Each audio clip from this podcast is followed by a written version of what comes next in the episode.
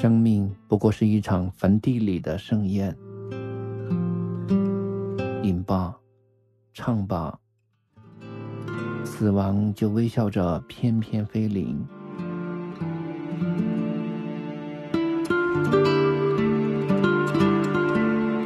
当青春的容颜在镜中老去，还有谁会想起那些最初的温柔和疼痛？成都，今夜请将我遗忘。四川方言版，作者慕容雪村，播讲梧桐。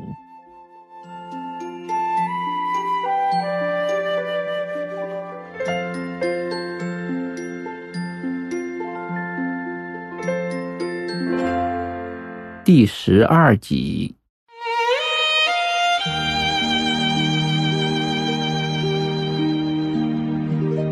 一九九六年，我和赵月到峨眉山耍，在虎虎寺遇见一个算命的臭道士。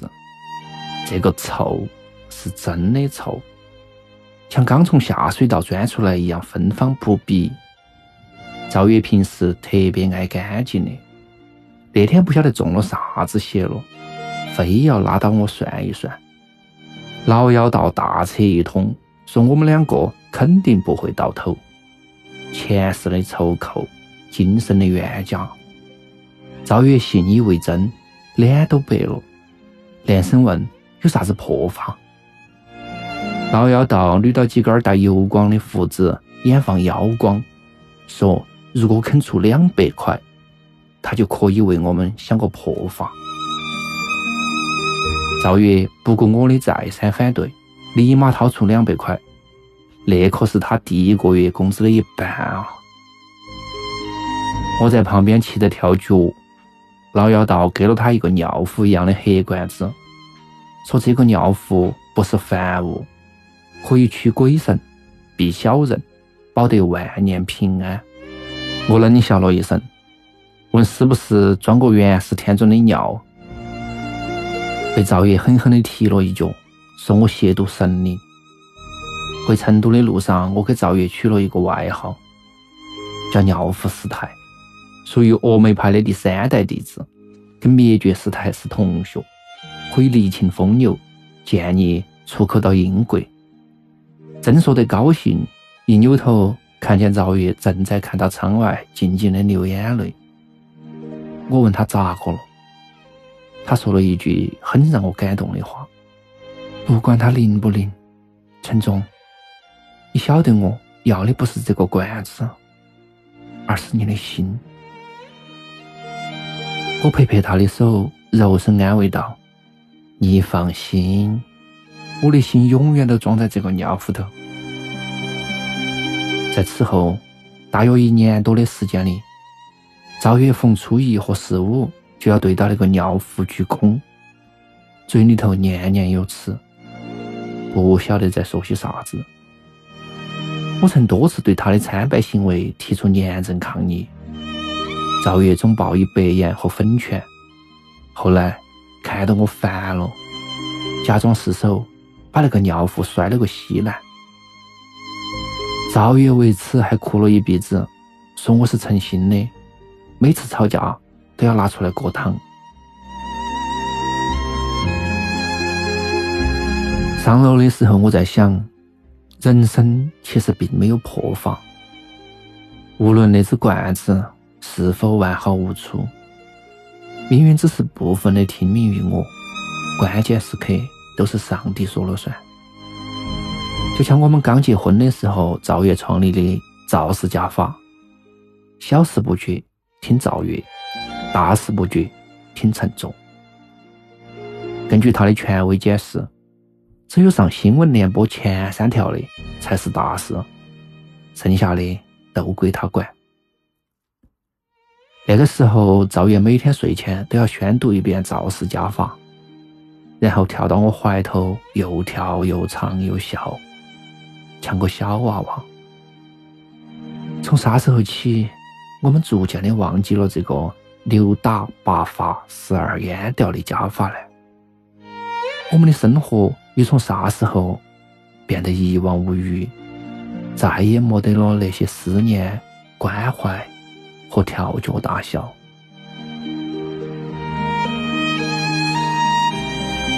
电视开启的，屏幕上一片雪花点，音响发出刺耳的吱吱声。我有点生气，心想：看完了电视也不晓得关。在屋头转了一圈，发现所有的灯都是开到的，就是没得人。不晓得赵月跑哪儿去了。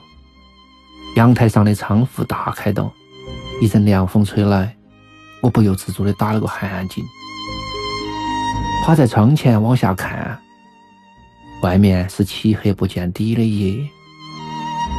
我的头发突然一根根的竖起来，心想：赵月不会是想不开，从这儿跳下去了吗？大四那年，班里头笼罩着一股死亡的气息，先是齐齐哈尔的张军。住到我斜对门宿舍的，得淋巴癌死了。他女朋友来收拾遗物的时候哭得昏倒。然后就是隔壁班的才女齐燕，在一个美丽的春夜里头，从十六层教学大楼上跳下来，摔得血肉模糊。齐岩一直是我们宿舍的集体意淫对象，长得酷似关之琳。唱歌、弹钢琴、主持晚会，样样不俗。跟他跳舞简直是一种享受。他死的前一天就坐到我们对面吃饭，把油汪汪的大肥肉一片一片的挑出来丢到桌子上。我连声说浪费。齐岩白我一眼，说：“死沉重，你要想吃就拿去，不要哼哼唧唧的。”我刚要回答，被赵月狠狠的踩了一脚。赶紧做老实状，低头含羞不语。第二天就听说齐岩跳楼自杀了，肚子里头还有个三个月的胎儿。大学时代的最后一个月，我们都有种浮生若梦的感觉。酒、麻将或者泪痕，日子空空，一闪即过。林亮说：“你挥霍吧。”在黄昏的盛宴上展露笑颜，上帝欠你的记在账上，你欠上帝的迟早要还。我理解他的意思。从那个时候起，我们都相信余生是捡来的，生活以快乐为本，上帝总会在关键时刻打碎那只罐子，而结局是一场庆典。或者是一曲挽歌，我们反倒并不关心。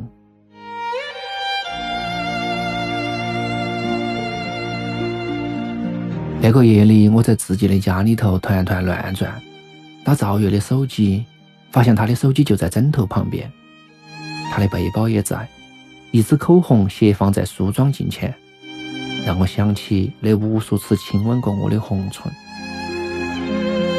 窗外不知什么时候下起了雨，淅淅沥沥的。我感觉自己的心一直在往下沉，往下沉，沉到无尽深处。我打起手电到楼下，准备寻找赵月的尸体。走过楼口，看见黑影里头有个东西在轻轻蠕动，我头皮发麻，壮起胆子走过去。电筒照出一个淡黄的光圈，在光圈的中心，我看见赵月，我的赵月，正斜靠在墙边坐到，两眼流泪，身边横放着一瓶健壮。我叫陈仲，成都人，希望成为你们的朋友，欢迎你们来找我喝酒。九二级迎新晚会上，我站到篝火旁。大声地说：“新生赵月那天穿一条碎花长裙，像蝴蝶一样在我眼前翩翩而舞。你会像现在一样的爱我吗？”一九九四年的一个夏夜，在校门口的招待所里头，赵月一丝不挂的躺到我怀里，小脸红红的问：“我哐啷一声丢下手电筒，把赵月一把抱住，说：“我还以为你死了呢。”赵月酒气冲天的哭起来，手电筒在地下滚了几下，照出一条条狂乱缤纷的雨线。那个夜里，我像初恋一样激动，帮赵月洗了手脚，揪了条热毛巾搭在他的额上，看到他像个娃娃一样沉沉睡去。雨悄悄地停了，空气中有一股黄果兰的甜香。我想，这味道挺他妈的不错。天快亮了，在这个彻夜不眠的早晨，我看到渐明的天空想，赵月依然爱我，这事真他妈的不错。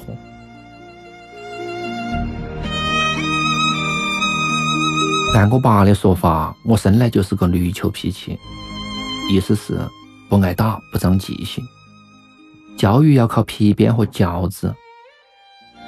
十六岁那年，我拦住同院的小太妹庞玉燕，在他身上摸摸索索的，被我们爸撞了个正着，回家就要收拾我，拿起皮带在我眼前比比划划的。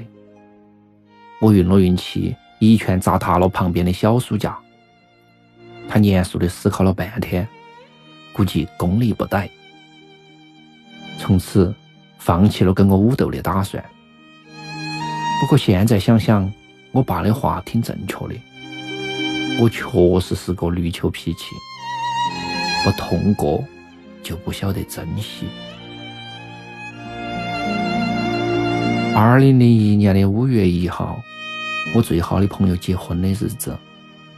我嫖娼的日子，我的敌人倒霉的日子，也是我的妻子醉酒大哭，而我本以为她跳楼自杀的日子。